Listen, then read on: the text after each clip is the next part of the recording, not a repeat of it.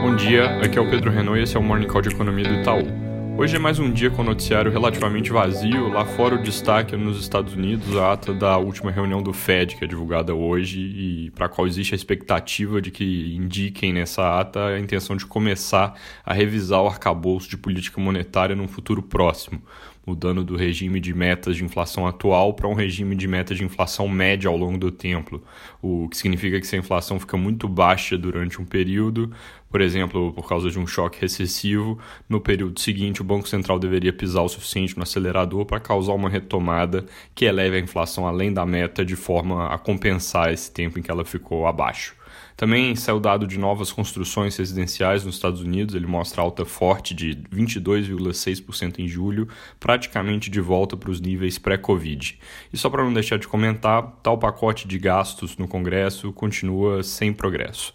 Na Europa, casos ainda em alta em alguns países, mas número de mortes nas mínimas, mais detalhes e gráficos no nosso monitor semanal da pandemia, que sai hoje um pouco mais tarde e fica disponível no nosso site e aplicativo Itaú Análise Econômicas. Aqui no Brasil, vai ganhando mais forma a intenção do governo de usar uma P E C para ativar os gatilhos previstos na emenda do teto de gasto antes que o gasto realmente chegue no limite.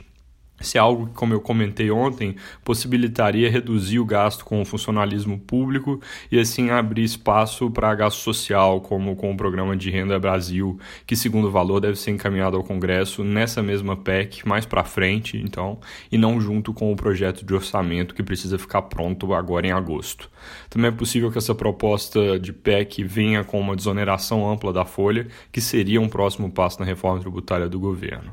Ainda sobre esse tema, segue a disputa por verbas entre ministérios para o ano que vem, a alocação ali de quem fica com o que no orçamento, e mais no curto prazo já cresce no Congresso a defesa por pelo menos mais um mês de coronavoucher em seiscentos reais, com duas parcelas menores depois para fechar o ano, enquanto o Renda Brasil ainda não está de pé. Lembrando que para manter em seiscentos o governo não precisa de aprovação do Congresso, mas se quiser mudar o valor do benefício, aí isso se torna necessário. Na última vez que eles tentaram reduzir, acabou ficando em seiscentos mesmo, mas dessa vez a Folha aponta que existe um entendimento mais claro entre os políticos de que prorrogar até o fim do ano seria muito caro nesse valor de seiscentos reais. Sobre a análise do veto presidencial a respeito da desoneração da Folha, ela foi, realmente foi adiada. Só lembrando, essa desoneração aqui não tem nada a ver com a que o Paulo Guedes pretende de fazer, é uma medida do governo Dilma que cobre apenas dezessete setores e vence agora em dezembro. O veto foi sobre a proposta do Congresso de esticar esse programa até dezembro para o ano que vem,